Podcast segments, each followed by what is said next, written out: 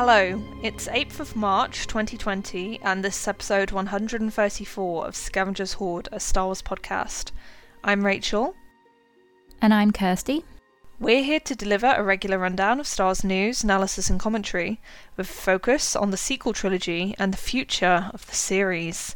This time we're joined by Kristy, so please introduce yourself, Kristy. Hello, it's Kristy Carew, a composer, meta-writer, Scavenger's Hoard fan.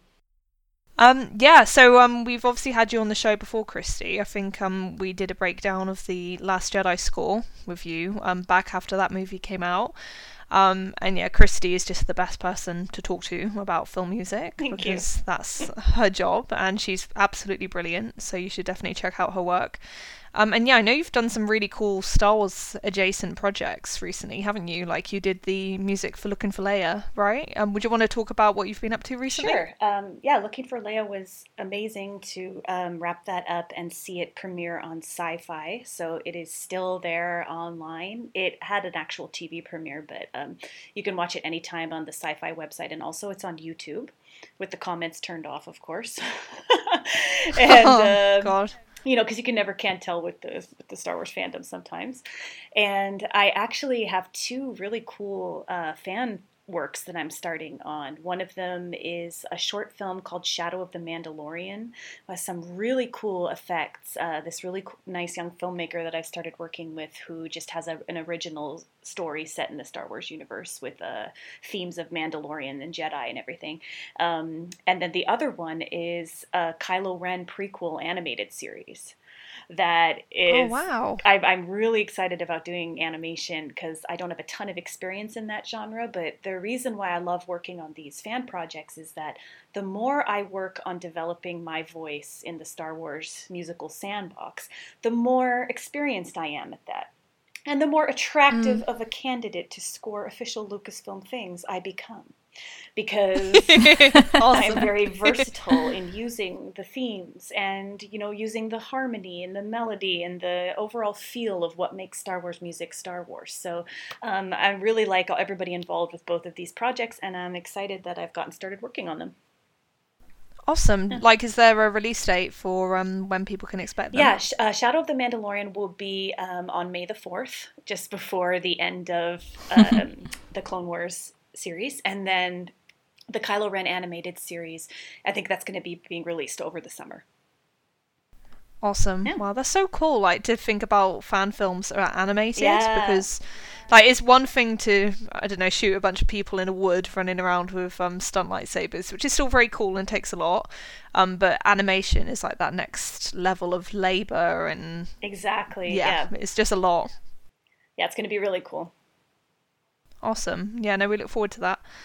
Um, yeah, so really there is just a complete dearth of any meaningful news in the last week. um, so we're not going to scrape the barrel and try and like find scraps to talk about. Um, so yeah, I think we should launch straight into what we're here to discuss, which is the music of The Rise of Skywalker. And obviously we haven't really talked to you about the film itself, so... Yeah, obviously Kirsty and I have both spoken at considerable length about our feelings about the movie, and obviously we have many, many problems of it, aspects of it that we can appreciate it, but still many, many problems.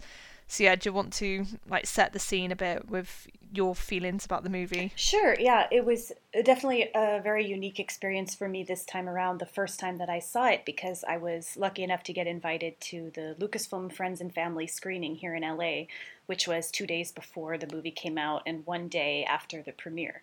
So to sit in a theater filled with people who had put so much of their blood, sweat, tears, time, effort, and love into the sequel trilogy as a whole. That was really meaningful for me. Um, and to be, just to be in that room and with all the family members and friends that had supported these artists that work on, on Star Wars. Um, and it was at El Capitan Theater here in Los Angeles, which I'd never been to, and it's such a beautiful theater. Uh, it was definitely an experience. There's just nothing that compares to sitting down in the theater and seeing that long time ago in a galaxy far, far away, and just that moment of anticipation right before the music blasts and the, you know, the opening crawl starts. That is such a special experience, always will be. Nothing can match up with it. So Um, my actual experience of the movie was super, super emotional. I obviously had heard about leaks and had some sort of hint of, of what could potentially be happening, but I had chosen to reserve belief in the leaks, reserve judgment, reserve anything until I actually got to experience the way the filmmakers intended. So I was coming into it very raw, and I was sobbing, like full body shaking sobs multiple times. And um, I, the, uh, the girl who was sitting next to me, I had just met that night, and, you know, we came from the same part of the fandom. So we were holding hands and clutching each other. And, uh, you know, I, I walked out of it just feeling very drained and very emotionally just, wow, I can't believe it. And also that, that feeling of profound sadness that it's, quote, over, even though I know it's technically not, because... Right, even up at the premiere, Kathleen Kennedy was saying that they're not done with the Skywalkers, that for now it's coming to a close, et cetera, et cetera. It's still, from loving it since you're a child, to have that feeling of, that was the last one, that was the forty-two-year saga wrapped up. My emotions were so complicated and so difficult to process due to that. And I was also trying to stay very cognizant of the fact that this was this is literally John Williams' last Star Wars score. To, even though Star Wars will continue, it won't be with, with John Williams. That, to me, was so hard to comprehend. So while I'm trying to process the events of the movie, I'm also mourning and grieving, and at, yet at the same time celebrating and experiencing the score. So it was all very, very complicated. And, you know, however many months it is later, I don't even know, I'm still trying to process that. And that's kind of been, been my, my deal. Yeah, no, I feel like Kirsty and I are still processing that too, really. It's just a lot, and it's, yeah, just the finality of it, mm-hmm. I suppose. Mm-hmm. And I think it was always going to be tough knowing that this was the end. And again, as you say, that there's going to be further stories at some point, even though we don't know when. But yeah, I, a part of me wonders how I'd feel, even if it had all ended, like, happily and well. Obviously, I'd prefer that. Mm-hmm. Mm-hmm. You know, like, I don't want a downer ending. Um, but I think there would have always been that sense of, like, loss and, I don't know, like, that sort of deflated feeling.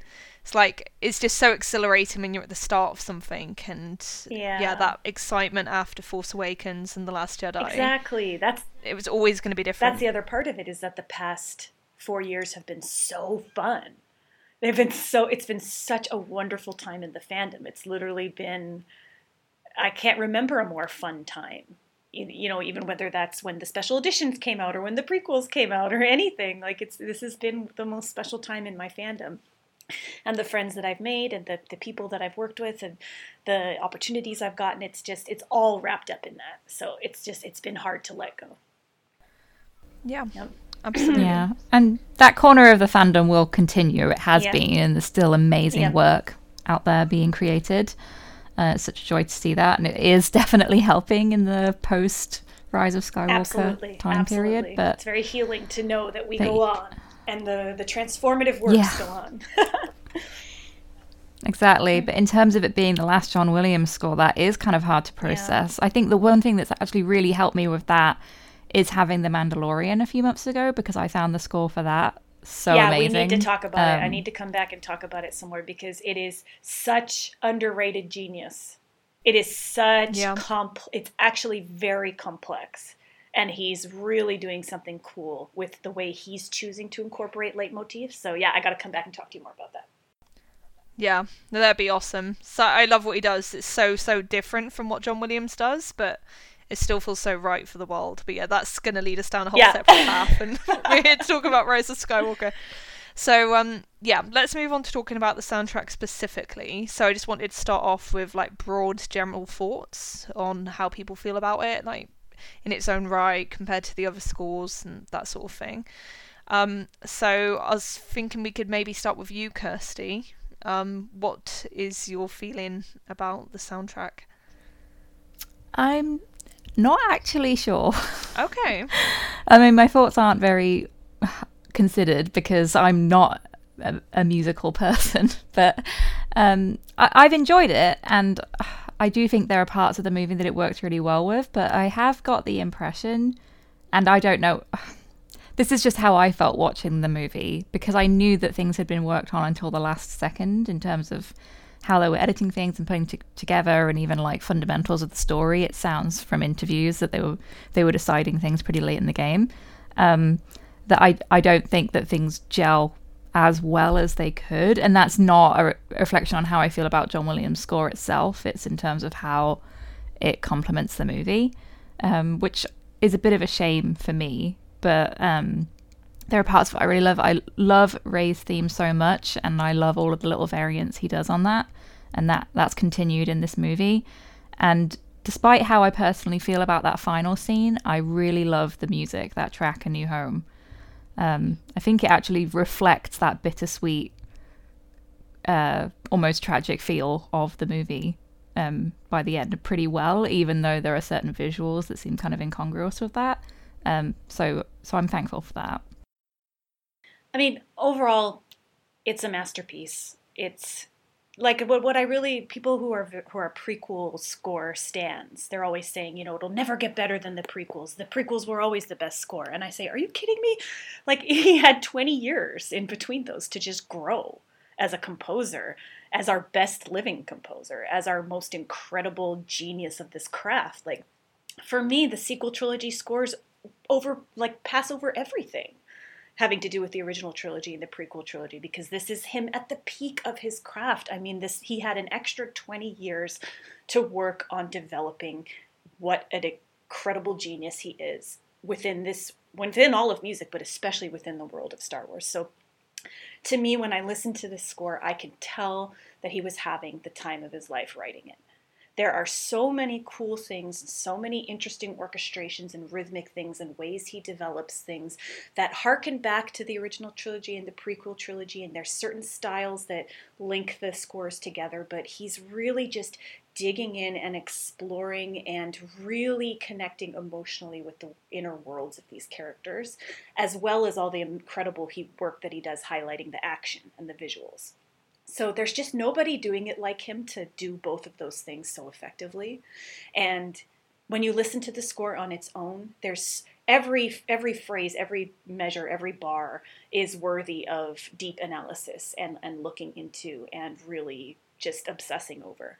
And for me, as as you mentioned, The Last Jedi, I think that I need to spend a lot more time with Rise of Skywalker score before I can say definitively, simply because I've spent so much time with The Last Jedi and I've seen it more than any other movie I've ever seen in my life. It's it's naturally, I just know so much more about that. So the more, once the Rise of Skywalker comes out on digital, Blu-ray, D V D, then I'm obviously going to spend a lot more time watching it, and I'll be able to draw more conclusions after that. But just as it stands on its own, it is him working at the peak of his craft and abilities, and it is incredible to listen to and incredible to sit back and watch. And the more I watch the film, the more I'll be able to comment on how the music actually, you know, works with the story and the narrative and the characters and, and everything that we're seeing. I was quite surprised by the emotional honesty of the score. Like I said, there were, there were parts of the movie that I found genuinely tragic, but I couldn't quite...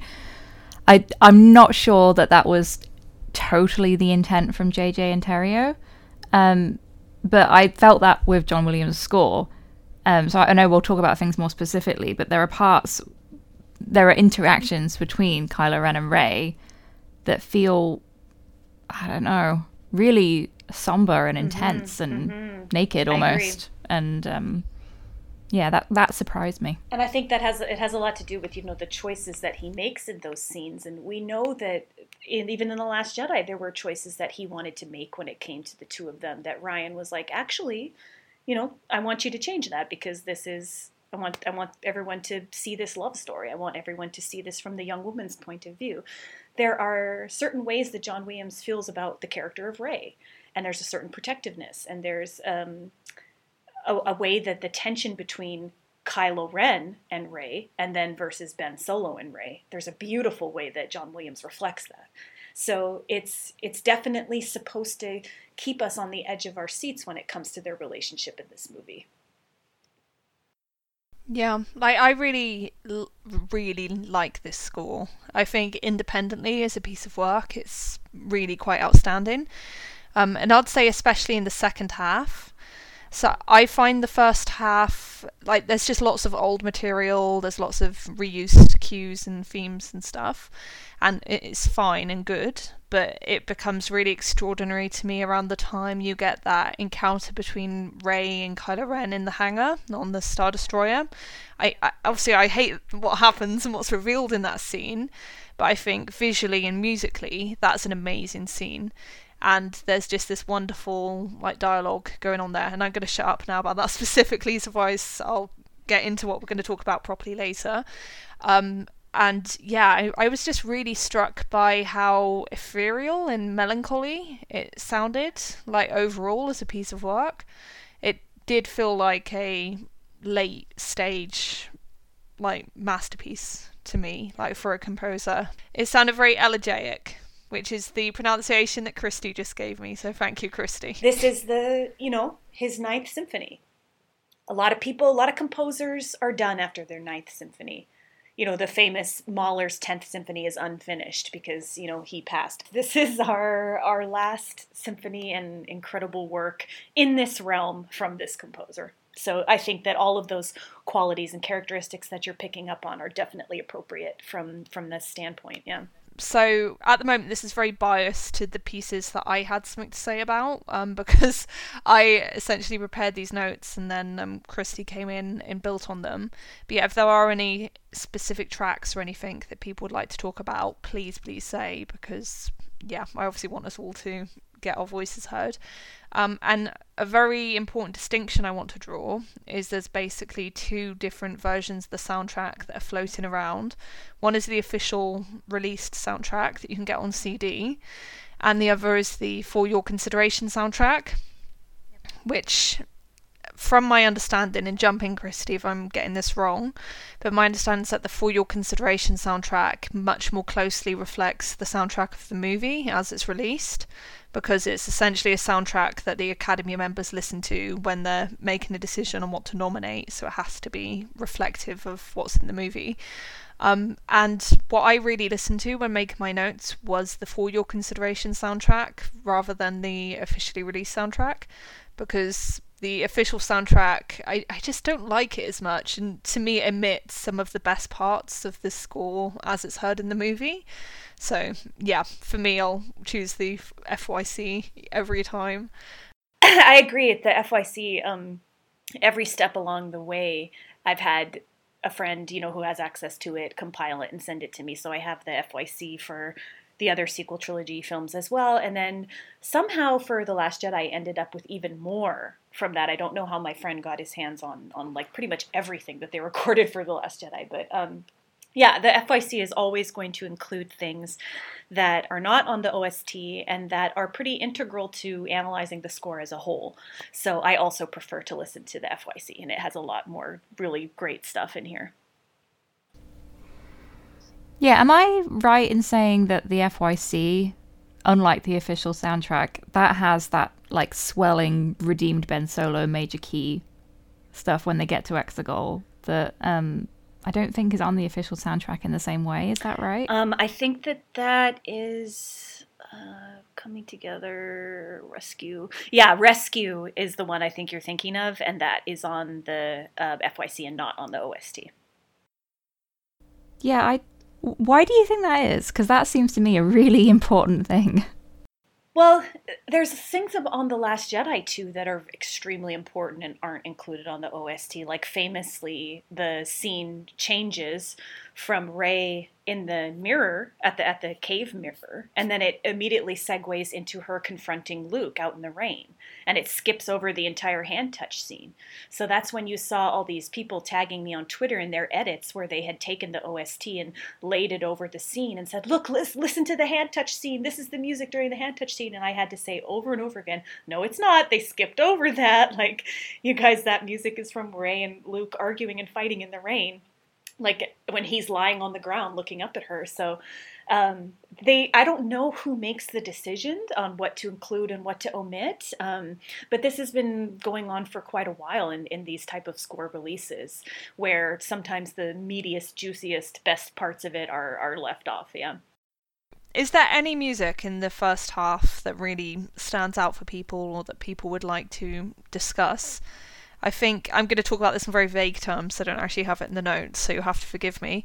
Um, but I do remember there's, and it's a recurring theme, so you'll probably know it when I describe it, Kristy. Um, but there's that moment in the forest very early on in the film where Rey is just about to leave to go to Pisana with Finn and Poe, and she's looking out really wistfully, and there's just this really beautiful melody, and it keeps on coming back again and again. Could you talk a bit about that? Yeah, so that is, I'm looking actually on Frank's, Frank Lehman's um, encyclopedia, the complete catalog of the musical themes of Star Wars. We can maybe link to that. I think we've done that before. So this is kind of, whenever I'm referring to any of the themes in the sequel trilogy, I'm using Frank's names for them simply because he is the world's foremost John Williams slash Star Wars scholar. And now I'm proud to say a friend of mine. I've gotten to know him very well over the past couple of years. So he takes this theme and divides it. It's it's technically called the Rise of Skywalker theme. And it's divided into one theme that he refers to as friendship and one theme that he refers to as victory.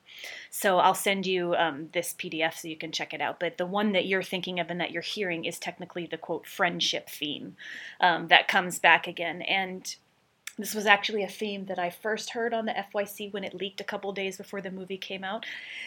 And to me, when I when I first heard this theme, I felt that it had many characteristics harmonically and melodically that made me believe it could have been a love theme. So it's very, it's a really, has a lot of hallmarks of John Williams' very particular style in writing these beautiful grand sweeping themes. And I'm working on a meta that explains why I felt that way. But I definitely think that out of all of the new, we're going to talk about this in a bit, but out of all of the new themes that are introduced in Rise of Skywalker, I do believe that the evil one, the Anthem of Evil, is actually the more memorable, but that this Rise of Skywalker theme is gorgeous and beautiful, and it is such a lovely addition to the the overall group of, of sequel trilogy themes. And every time it comes back, it has just this really beautiful harmonic structure underlying it with the chord changes. It's very evocative, it's very emotional, it's Has it's kind of tragic, actually, in a way, the way that the harmony shifts. And um, yeah, that's that's the one that you're hearing. Yeah. No, so I think that scene in itself, it's so odd because you're like, what is she thinking? I don't understand. So you sort of like resort to the music to try and get a handle on what's what we're actually meant to be taking from that scene. And the music's very like enigmatic again, which is a word I'm going to use a lot in this conversation, and just sad and bittersweet, and at the time you're like, but why though? um and yeah, like I feel like as the viewer I sort of insert into that like melancholy about Ben, because the only thought process that I could have is, well, we've been shown through confusing editing, but we have been shown that they've had this sort of forced connection there. Is she like thinking like sad thoughts about, oh, what a shame that he's like he is? I, I've only seen it a handful of times, but I think at that moment you can see that she's looking towards the red ribbon in the tree. So she's maybe reflecting on her frustrations with her training, which is probably tied into the shared vision that she had with Ben. But uh, you're right, it's very vague and And especially ambiguous. Because there is a moment later where he's very explicit that she's thinking about Ben. There's, you know, when she and Finn are having their conversation, you know, I'm afraid no one knows me. And we didn't, we didn't get, but I do. We get that in the novel, we didn't get it in the movie. But in the music, you hear Kylo Ren's theme in that moment. So they, he's pretty explicit in some parts that she's thinking about him, or that his presence is there, or that their connection is there at that moment. And then there's other times when it's more enigmatic, as you said. So it's definitely kind of goes back and forth between how explicit the music is in suggesting these things. Yeah. No, that's really helpful. Thank you. Um, yeah. So in terms of the tracks that I'm most interested in, the first one is the one that I started talking about before I stopped myself, um, which is Join Me, um, which is what you sort of get when Ben is appealing to Rey to join him while they're yeah. performing that strange dance on the Star Destroyer. So it really is a dance, and I, I kind of like that. It's corny, but I like it. Um, and yeah, I think musically this is really interesting. Um, So, yeah, could you describe what's going on there, Kristy? Yeah, there's probably when you right when you first start listening to it, you're hearing, hearing these really beautiful strings on the upper register using harmonics. Um, and the voice leading is really interesting. When I say voice leading, I'm meaning the ways that the melody and the counter melody and the harmony are all interacting with each other. When you're first being taught composition as a, you know, beginning music student, one of the things that they teach you first is proper voice leading in terms of Bach era counterpoint and fugue. And you have to know these things and know how to do them before you can branch off from that and write your own music and do whatever you want, right? So you have to understand the fundamentals of Western music and how these things are done. Then, once you are adept in this and you are composing your own music, you can use this as a foundation to, to then jump off from. So in this scene, I can sense that John Williams is just relishing in his role as the master of his craft.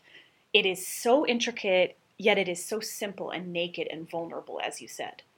It's very, the dissonance that's happening there is something that he's been doing between, in this relationship between these two characters from the beginning.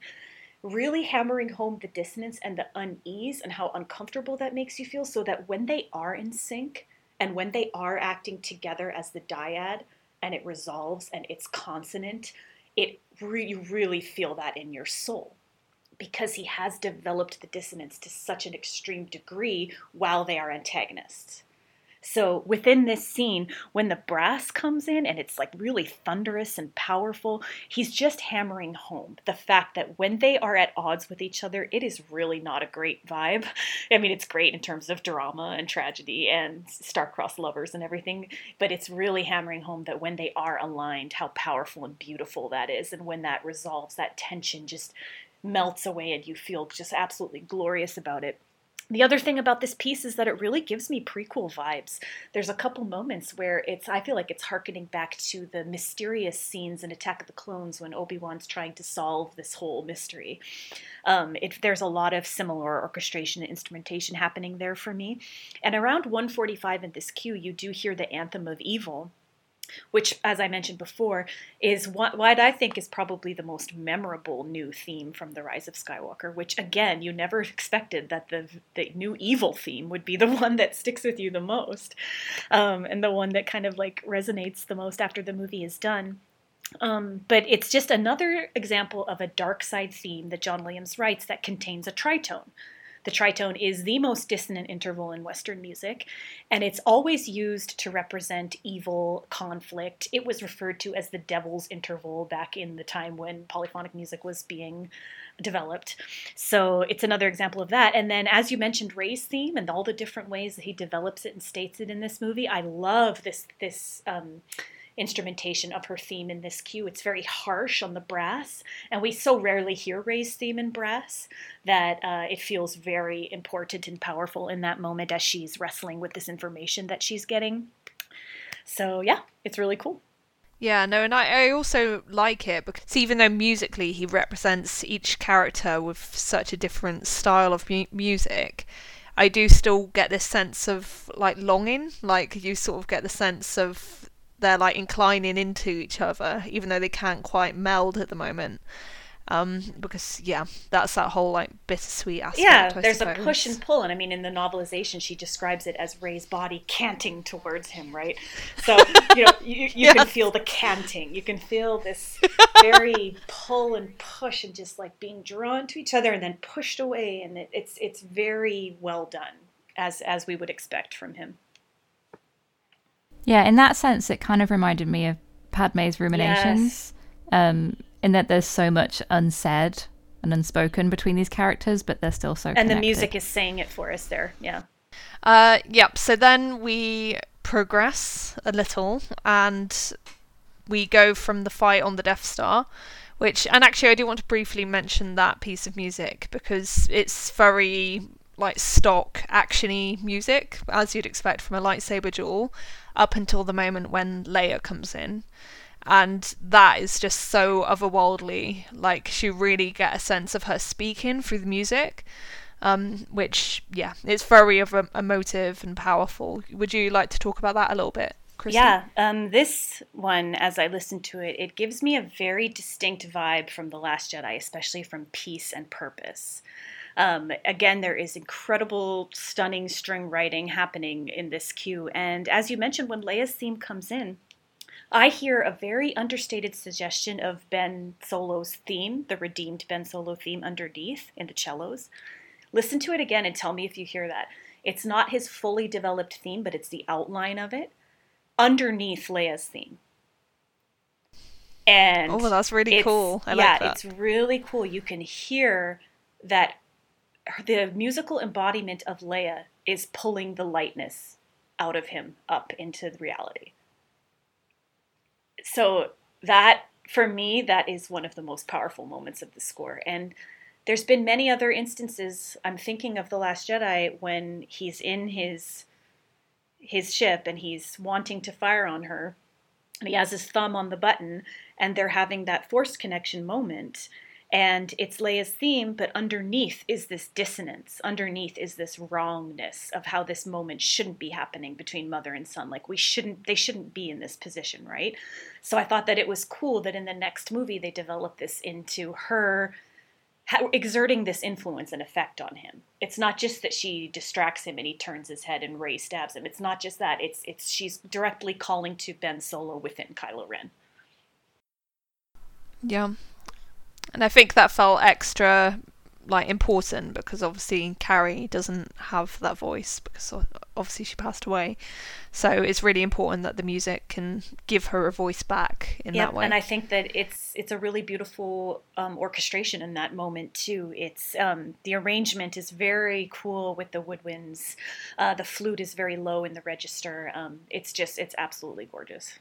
Yeah, so let's talk about Healing Wounds. Like, that for me is easily one of my highlights from the whole soundtrack. It's just really, really fantastic. Yeah, it's beautiful. Um, and yeah, it's just everything I love in music. It's all that angst, all that beauty, and then of course that healing element as well that you'd expect from the name of the cue. Um, yeah, can I pass over to you, Kristy, to do your excellent job of encapsulating why it works? Why the actual, like, musically why it works? Yes. Yeah. See, that's one thing that when I'm able to watch the movie over and over again and talk more about pinpointing exactly why at this moment it changes to this orchestration, that's what I'm really mm. looking forward to doing, because you do hear, while she's healing him, do you remember hearing those little chimes, those little magical... Yes, it al- it yes. almost feels like a synth patch, and John Williams definitely uses synths here and there when he needs to. Actually, I was having a discussion about the Mandalorian score last week where I did, read in an interview that Ludwig had listened to John Williams' score Earthquake um, before working on The Mandalorian, and that is this amazing seventies era Williams score that uses quite a lot of synths. So he's not adverse to it. He's been using them since the seventies. So it, would, it nice. wouldn't surprise me if that actually is a, an electronic patch to represent the otherworldliness of this moment. So one of the things that I don't feel is really delved into very much within the story of The Rise of Skywalker is that traditionally, saving people from death was associated with this thing that only Darkseid people knew. And it was a skill that you couldn't learn from a Jedi, right? And then in this movie, we see both Ben and Rey do it. They save each other from, you know, Rey literally is saved from death and Ben is saved from the brink of death.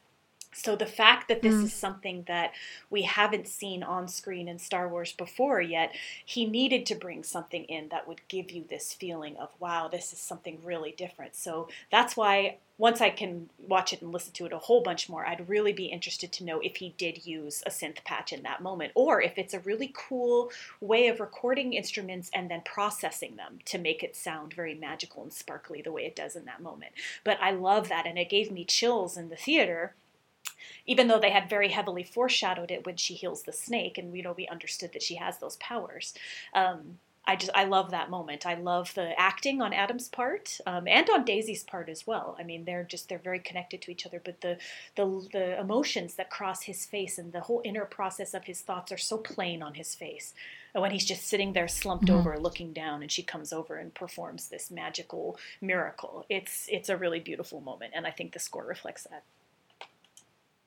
Yeah, that's one of my favourite moments in yeah. the movie too. It's it feels very Campbellian mm. in the the wound is the wound of my passion and her healing him. Um, it's on the nose, but I think in a good way. Oh yeah, way. I'll take that. Like I'll take any of the, the Campbellian and Jungian aspects. Like put it on the nose as much as you want. I live for that. That's why I love Star Wars. Yeah, no, and I think that's a really good point about how musically it makes it clear that that is such a good act, mm-hmm. and that is such a beautiful, praiseworthy thing. Um, because yeah, I've always been slightly confounded and resistant to the suggestion in some of these, you know, encyclopedias that classify force powers and stuff, but they've suggested that the force bond between Rey and Kylo is like a dark side power or somehow like a sinister yeah thing. I don't like that either, because yeah I've never got that from the movies themselves, and especially not musically. Mm-hmm. I feel that it's always framed like at least as something that's morally ambivalent. Mm-hmm. It's very rarely, if ever, framed as something that's actively bad.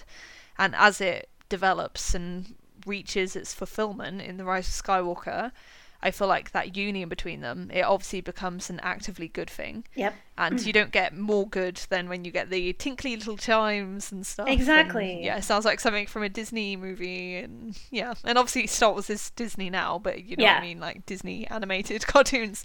And yeah, it's just beautiful. And in in The Last Jedi, you know, a lot of the beginning Forceborn scenes between them obviously have this element of kind of seduction in them.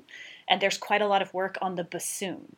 The, I had actually talked with the principal bassoon player who worked on all of these movies when we had our orchestration session um, early on in the workshop I did last year. And I told her how I had noticed her excellent bassoon playing in all those Forceborn scenes and how it was kind of supposed to represent the uh, seductive snake element of Kylo being this, I don't, like, not, what's the male version of a temptress? Like this, this, tempter, this this sexy male emo, you know, honeypot as they called Kylo. Yeah. um, well, we've we talked before about the similarities with like a Paradise yes, Lost, yes, Satan Satan figure, and that's obviously with the snake imagery too. He's this Lucifer, fallen angel, beautiful thing, you know, and the bassoon is is figured so heavily in those in those Forceborn scenes in The Last Jedi. And then as we're getting into The Rise of Skywalker, so many of them are on the strings, and it's this very tangled, intricate, heart-wrenching string writing. So the music of the Force Bonds isn't, that's another meta I should write, honestly. It evolves quite a lot over the course of these two movies um, until the last time that it happens, their last Force Bond, you know, when they, when she sees him, she's about to give in to this evil. She's about to, you know, as Palpatine says, complete the sacrifice. She's about to, you know, completely annihilate herself in, into this. And then that last Force Bond kicks in and they see each other, and the music again does something absolutely marvelous and tinkly and sparkly. Um, you know, that's that's really significant, that as their relationship develops and as these Force Bonds develop, the music is kind of charting that journey. It's no longer about this sexy temptation of, you know, with her dark side and everything. Everything is becoming integrated and, and resolved, and they are really establishing that they are a true dyad and that they've always been linked and they always will be. Yeah, and then we transition very smoothly from healing wounds into advice, which, oh god, it's so good. And obviously that scene is just so emotive with um, Ben speaking to his father, and or at least his memory of his father. So really he's speaking to himself, but it's what it comes across as in the film. Um, and yeah, I just love this music. It's really, it feels like heavy, you know, it, it acknowledges the fact that Kylo Ren did something very bad, that he killed his father, but it also really does have that flavour of wisdom being passed down and like this developing understanding in Ben.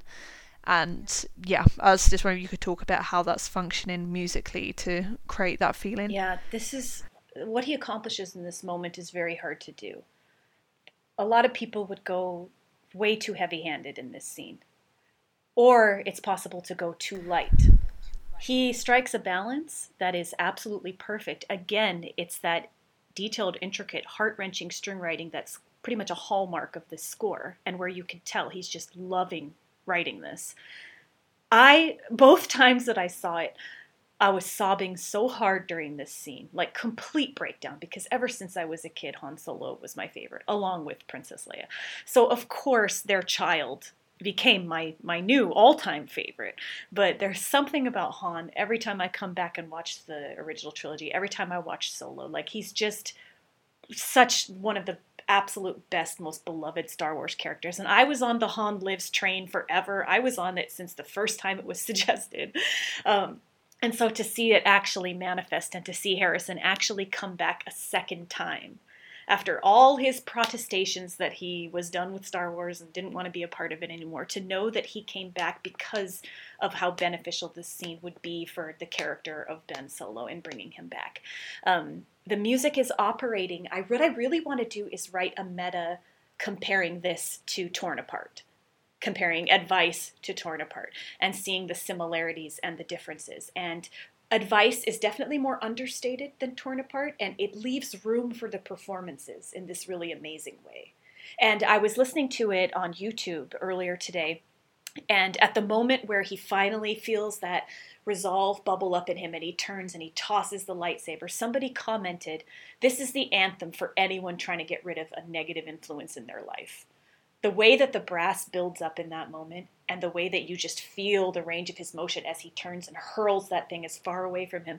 I, I was kind of on the train where I would have preferred to see him heal that crystal, and I would have preferred to see him use that lightsaber as after he had healed it and, and had it still be a part of him. But I did also really love the symbolism of tossing it aside, this same weapon that had committed this terrible act, and many others, that it wasn't going to be part of him at all. And, and throwing it away, the way that the music built up to that moment. It didn't overwhelm their dialogue. It didn't overwhelm their performances. It supports it in an incredibly complex way that is still very stark and naked and vulnerable.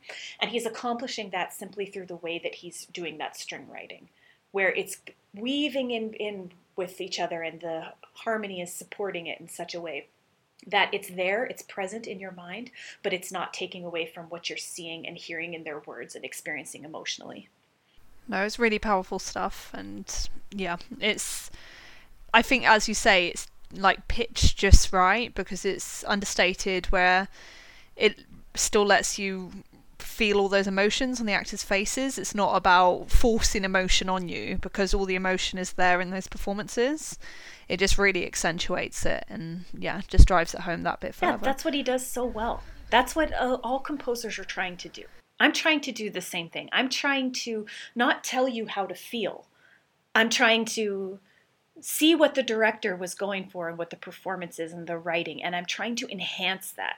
I'm trying to bring an element that you can't see and can't hear in the dialogue, but that is flowing with all those other elements perfectly and not pushing it too hard, but not being too faint. It's such a fine balance to strike, and the only way to get it is through just doing it over and over again and repetition of learning how to write for scenes like this. And I guarantee you for J-Dubs, this was just as easy as, you know, getting up out of bed in the morning and walking over and pouring a cup of coffee. This has become such a extension of him that even a scene as complicated and important and nuanced as this, like, I'm sure it flowed from him in such a way that only comes from being at the mastery of your craft that he is. Okay, awesome. I, I actually have it in my notes that the Ben Solo theme that we all love and appreciate so much um, is actually in the final third of Parents, that track. Um, so yeah, like that theme, I think if I recall correctly, it starts off very ominous, um, because it's Rey with Palpatine and obviously uh, the exposition of doom. Um, and yeah, it's lovely because of how hopeless it is, how utterly hopeless. And then you just have this pure burst of adrenaline and hope that is this redeemed Ben Solo theme. And yeah, I just love yeah, it. It's so perfect. I describe this theme as life itself. It is everything. It is, you know, a lot of people were hoping for a brand new, wholly original Ben Solo theme. But the more I think about this and the more I hear it and the more when he gave his interview with Jim Schweda and explained his reasoning behind it, the more it feels so right.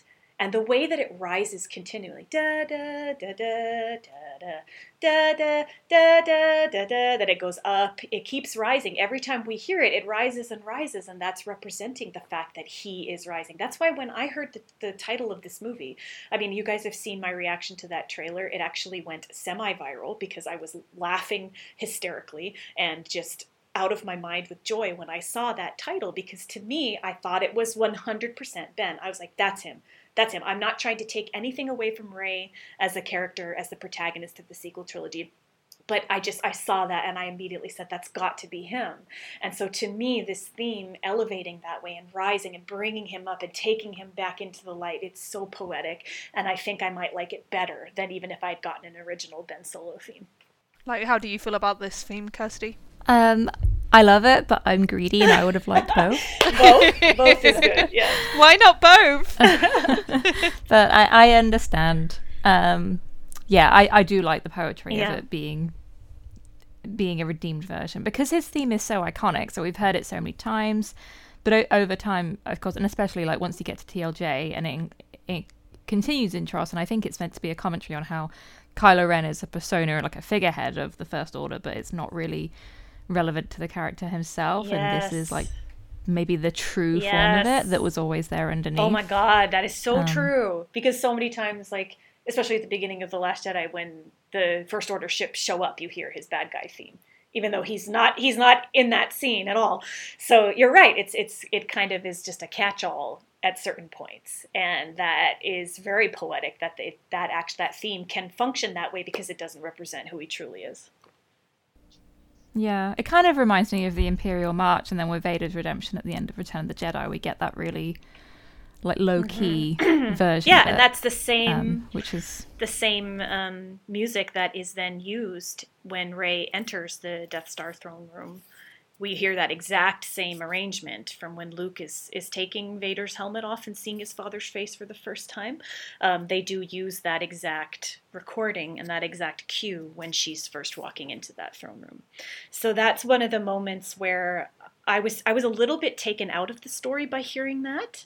Um, I was, because for me, that cue and that scene of Return of the Jedi is only itself. It can only, that is only that scene, and that music is only tied to that scene forever emotionally for me, from seeing that when I was six years old in nineteen eighty-eight. Like it's it's hard for me to hear that music in a different context. So there's a couple of times during the film where there are kind of these what we call needle drops, where a pre-existing piece of music is put into the film at certain places where it makes sense to the filmmaker to have them happen. And so um J J, the editors, the music editor, for them, that felt right in that moment, and I can see why they why they tied it in, but that was just an example of one moment that kind of lifted me out a little bit, and I needed to re-engage and get back into the flow of what was happening there. So yeah, so I feel like that's almost a bit too on the nose, isn't it? Like, because it's basically telling you this is a place where redemption happens. Um, which is obviously saying Ben's gonna get redeemed, guys. Um, but yeah, you they probably didn't need to be quite so obvious about it.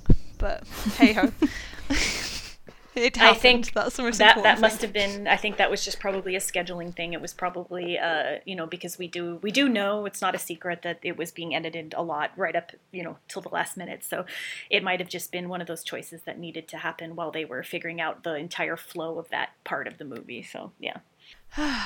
Okay, so are we ready to discuss Farewell, Guys? Oh my god. Oh my god. Okay, it's fine if anyone needs a tea break oh. or needs to take a deep breath. It's very, very painful to listen yes. to this music. oh, oh my god. Like, for me, this is my favourite track from the whole thing. Maybe I like pain. Um, but I just do think it's so beautiful. There's just so much drama inherent in it as a piece of music, which again is inevitable because it's the music for a very dramatic scene where there's lots of very big things happening in a short space of time. So it's what you'd expect in that way. Um, and yeah, for me, it's just this complete emotional roller coaster of a piece of music, basically, because you go from the despair of Rey being found dead to like Rey being brought back to life by Ben, and then the tragedy of Ben dying. Quote, I hope I hope you used quote marks when you said dying. Okay, I'll say that again. Dying. Um, that time I definitely used quote marks. Um, and then you have this like complete tonal shift to yay, we're all okay, we're all gonna go and reunite, and I'm kind mm. of like F you. Mm-hmm, mm-hmm. And but again, that's not a problem with the music, because the music is just being faithful to what's happening on screen. It just goes back to my criticism of the fact that why is there no acknowledgement of the fact that this is a tragedy? Why is there no catharsis? Because, yeah, I know that John Williams would have been completely capable of giving that sort of catharsis musically. And, yeah, as much as I love this track, I also feel a bit, like, robbed, you know? Yeah. And there's one of the things that Frank pointed out that made me, that brought me a lot of peace and brought me a lot of, like, healing on this track um, is that there is a motif that happens when Ben and Rey kiss that also is present at the end of the Rise of Skywalker concert piece. So the second measure phrase, uh, phrase of that kiss music is an upwards, partially inverted form of Kylo Ren's redeemed leitmotif. And it's I'll I'll have to send you the link of his tweets where he laid this all out. But it's just this beautiful little motif that happens both when they kiss and at the end of this concert piece. And Frank says, it's meaningful that Williams is clearly employing similar musical terms for the end of the very last concert piece from nine Star Wars movies and for this short moment of love between Ben and Rey. I think it's significant that he's wrapping up the entire nine-movie arc quoting this moment of them kissing and having this romantic connection. And this little motif can be considered, along with other musical moments, to be their theme together. Did we get a fully fledged romantic love theme a la Han Solo and the Princess and Across the Stars, or even um, Lando's Closet? We did not. We did, we did not get that, right? And it was something that we had been longing for. However, there are many moments that are musically belonging to Ben and Rey, and this is one of them.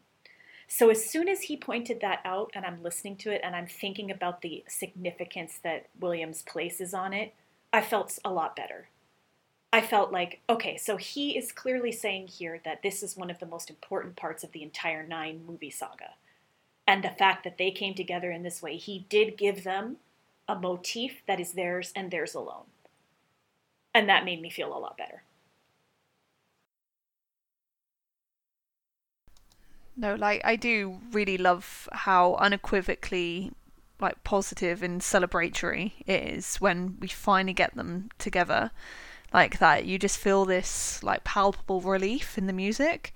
The fact that after all this, like, tension and this constant, like, interplay and, like, this these forces pulling them apart, all of that has gone now.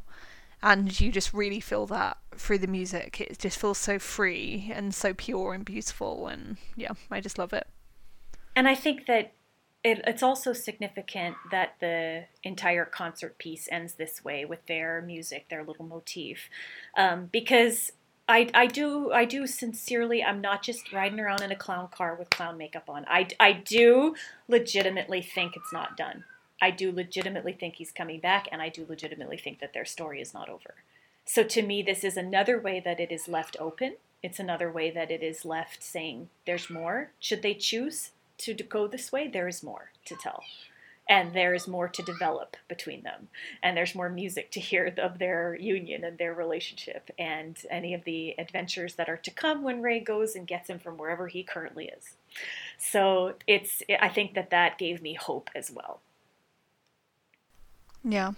No, I think it's important to stay positive and hopeful because, yeah, we're only a few months out from the movie, so anything could exactly. happen. Exactly. Exactly. And it's not like we have, yeah. not like everybody who's a Star Wars fan for a long time has not experienced these times when we weren't getting any new content. Like, that's pretty much never going to happen again. Like, I try to explain to people what it was like in between the end of the original trilogy and waiting for the prequels to come out and just reading novels and not having any new visual content coming out.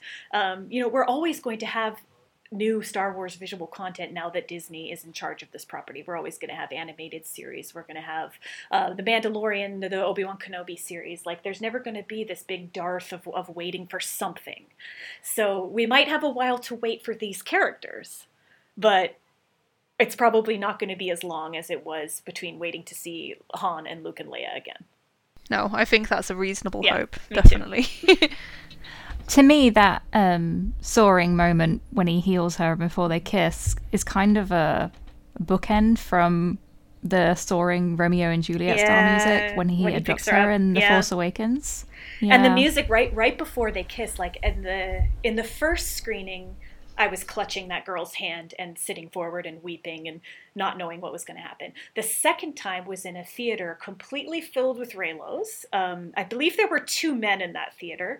One, one my friend Brian and one my friend Jade's boyfriend. And we, the four of us, were sitting in a row. And I knew what was coming, but nobody else in that theater. Some of them knew, some of them had read leaks, some of them were totally unspoiled.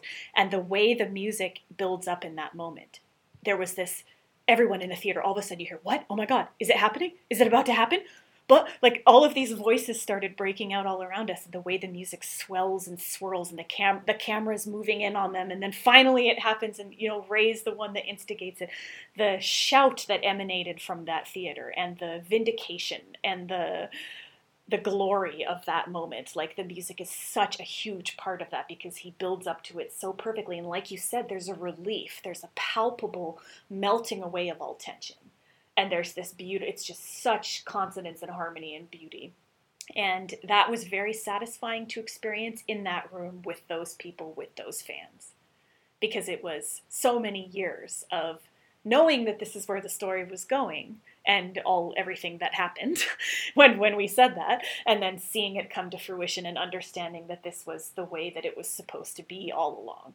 That was a really glorious moment, and I was really happy to experience it in the two different ways that I did.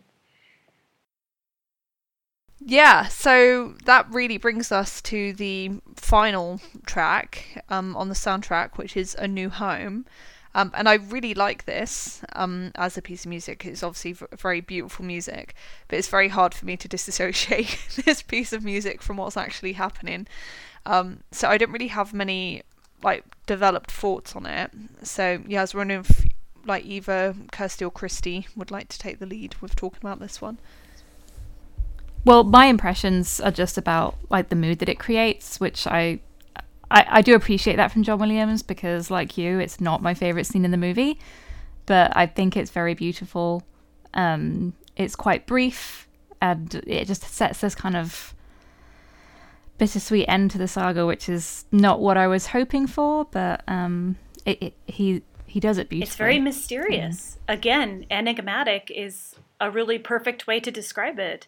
And the way that Ray's theme comes in, again, we hear it in the flute and chimes the way that we originally heard it. It is, you know, emphasizing that idea of full circle, even though within this context, Ray did not sit in a theater and watch um, A New Hope. She didn't watch the original trilogy. She didn't, you know, she's not experiencing what the audience is experiencing going back to Tatooine and the Lars homestead, but The the end the end of this movie does feel very intriguing and mysterious and open-ended to me. And that's another thing that gives me hope. That's another thing, like I'm just coming to the end of the queue here. The way that the harp and the chimes and everything, it's absolutely the low strings down here. Oh, it is. I'm just listening to it right now. It is really, really interesting and intriguing that this is the way that it ends.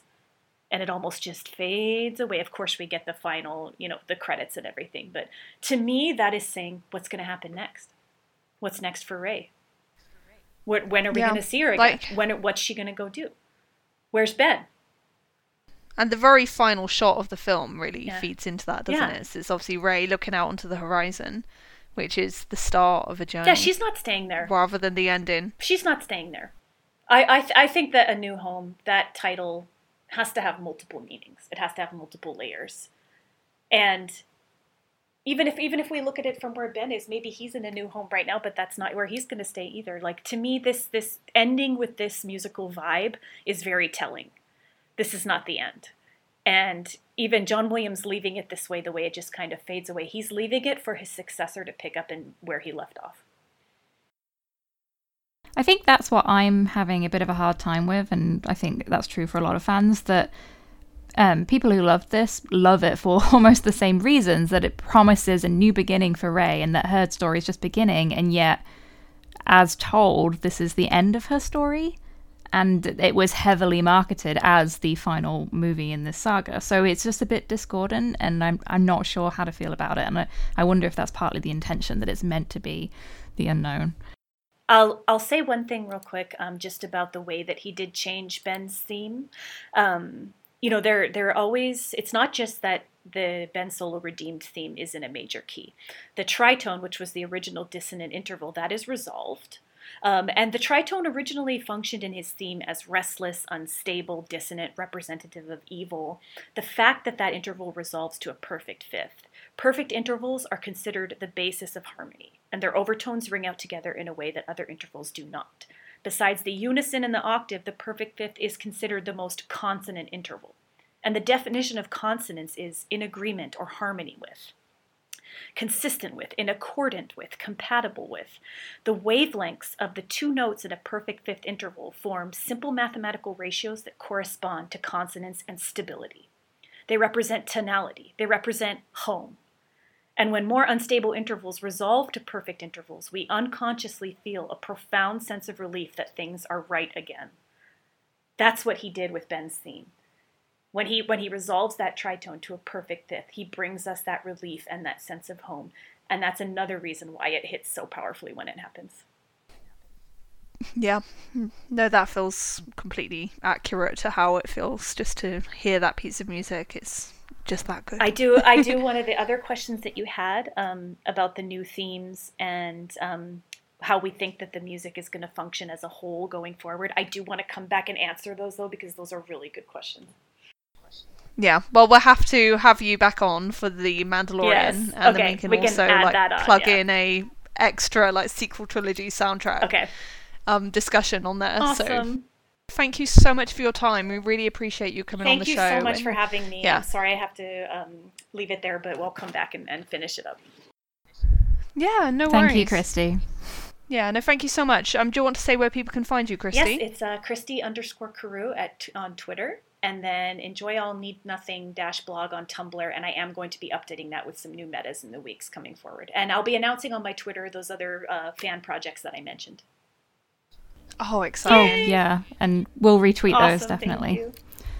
Very excited for those. Especially the yeah. Kylo one. I'll, I'll send you guys some of the art that's being developed right now for the animation. And just to get you a little excited, I'll send that to you. Yeah. Awesome. Yeah, thank you. That's awesome. So yeah, I will just do the sign-offs. Um, so I'm Rachel, and you can find me on Star Wars Nonsense on Tumblr. I'm Kirsty, and you can find me at Bastilla Bay on Tumblr. And you've already heard where you can find Kristy. Um, so yeah, you can find Kirsty and me on Twitter at Scavenger's Hoard. Until next time, bye. Bye. Thank you. Bye.